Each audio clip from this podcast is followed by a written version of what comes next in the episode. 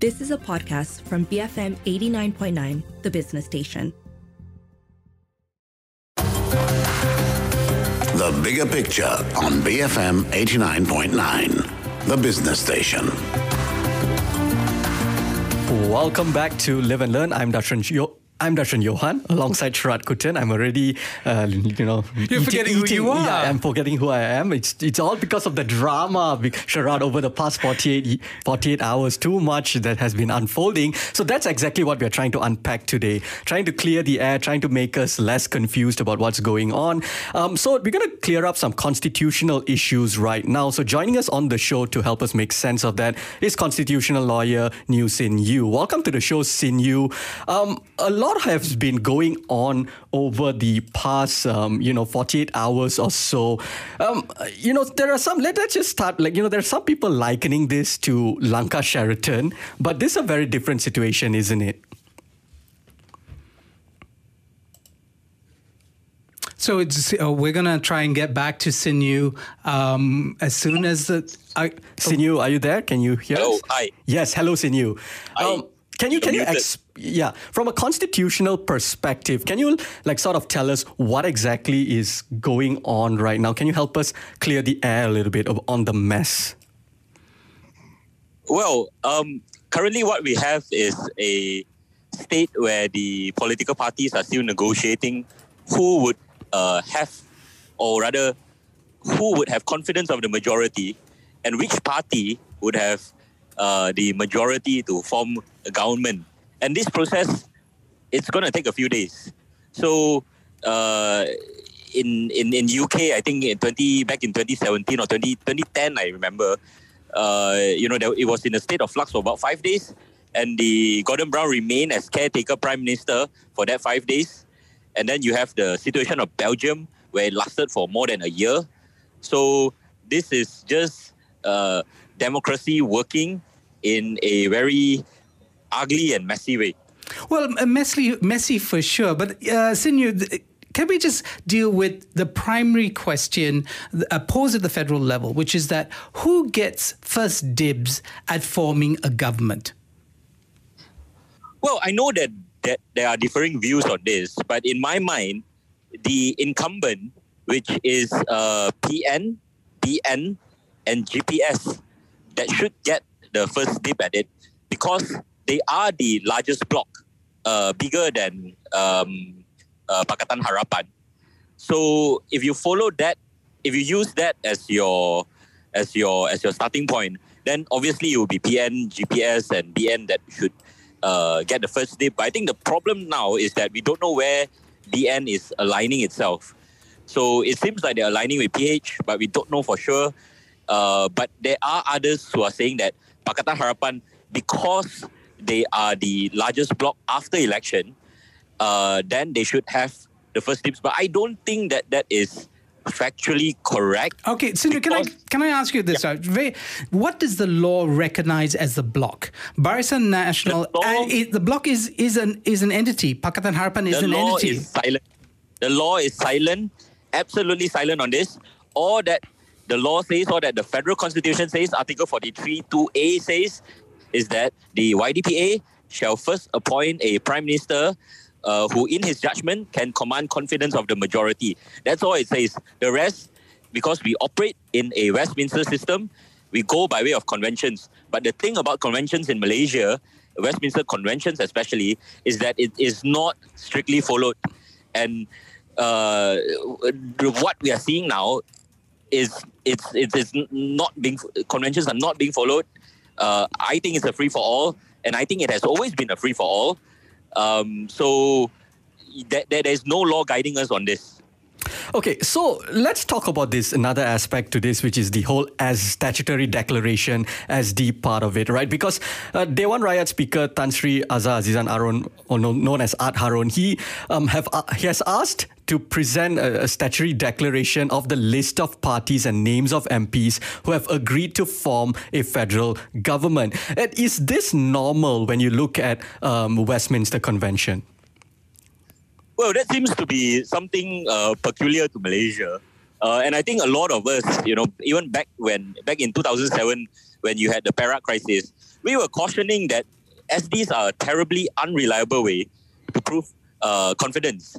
And after Perak, you have so many instances of changing of government, party hopping, MP hopping, and all of that was by the use of SD, which is done under the veil of secrecy, and no one can actually uh, confirm its authenticity. And beyond that, it's also something that is very fluid because I may sign the SD saying that, oh, today, 19th of November, I have confidence on this person to be a prime minister, and 20th of November, I would have confidence in someone else being the prime minister, and both would be true because confidence is a fluid thing, it's a changing thing. So SD is a terribly unreliable way to show that you have confidence of the majority. What should be done is that those who were there, they should either present themselves uh, at the palace to show that look, I have 112. You know, you can't run anywhere anymore, which was done, uh, I think, back in 2020 when Mahathir resigned, or you test it uh, in the house.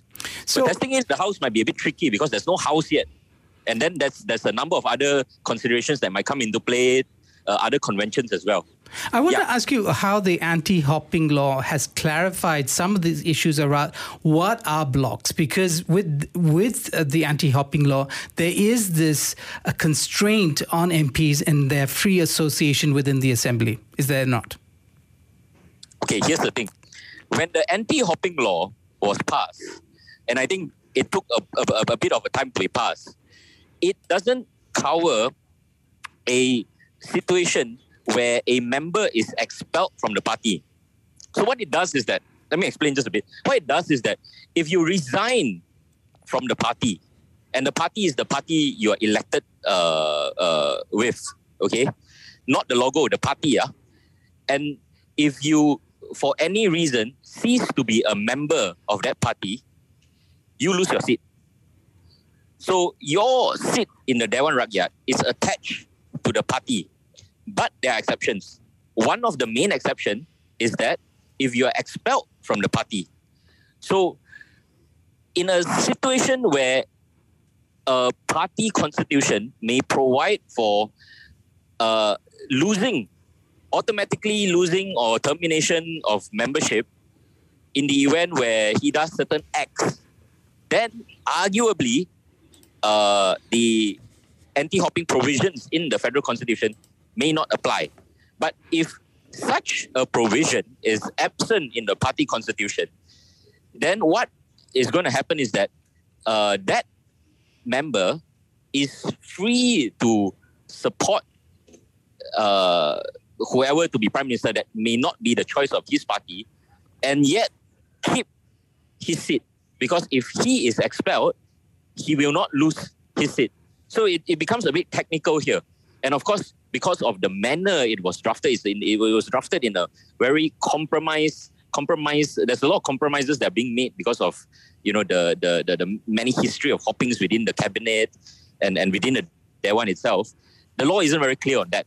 So uh, so, really can I just just follow up on your point? I mean, just in practical yeah. terms, because we've had Zahid Hamidi, UMNO president and B- uh, BN chairman, threatening renegades within his bloc uh, with sacking.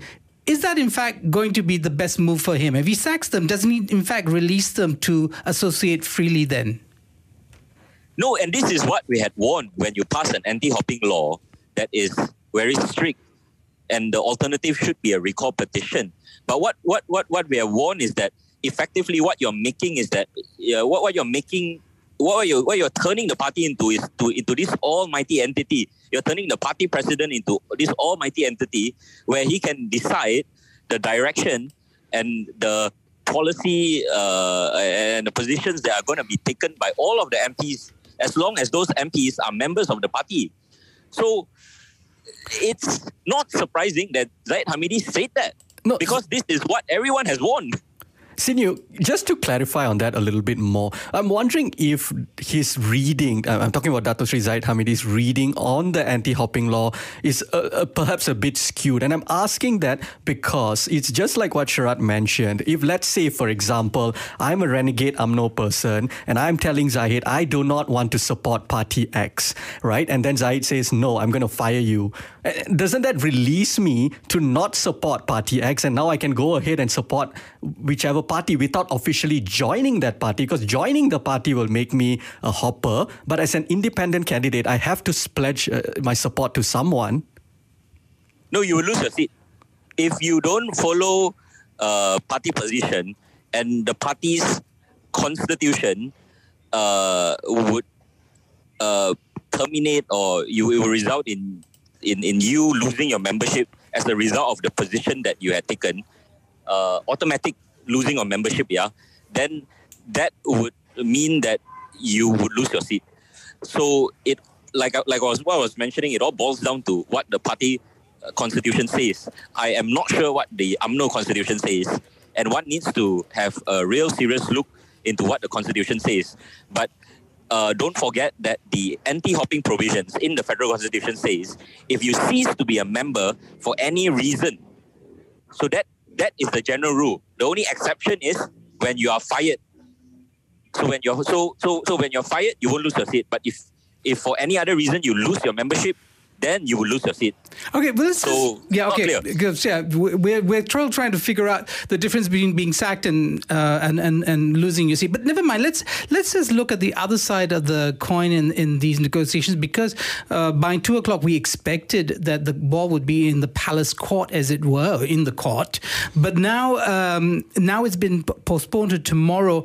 What is in fact the role of the the monarch at this point in time, and how transparent will it be? Because there were some concerns during the election of uh, Muhyiddin Yassin as prime minister of a lack of transparency.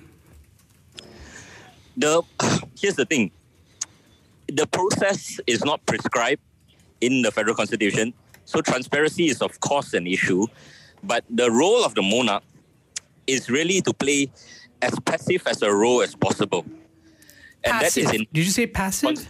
yeah passive passive as passive as a role as possible it the onus must be on the political parties to uh, ensure that there is transparency if you have support, then disclose who are these supports from. And if and, and, and it, it should not be left to the monarch to choose who is to be prime minister. There should be only one name that is uh, prescribed. You know, the, the, the role of the monarch is not to resolve uh, political uncertainty or political disputes. That is expected of the political parties to do it themselves.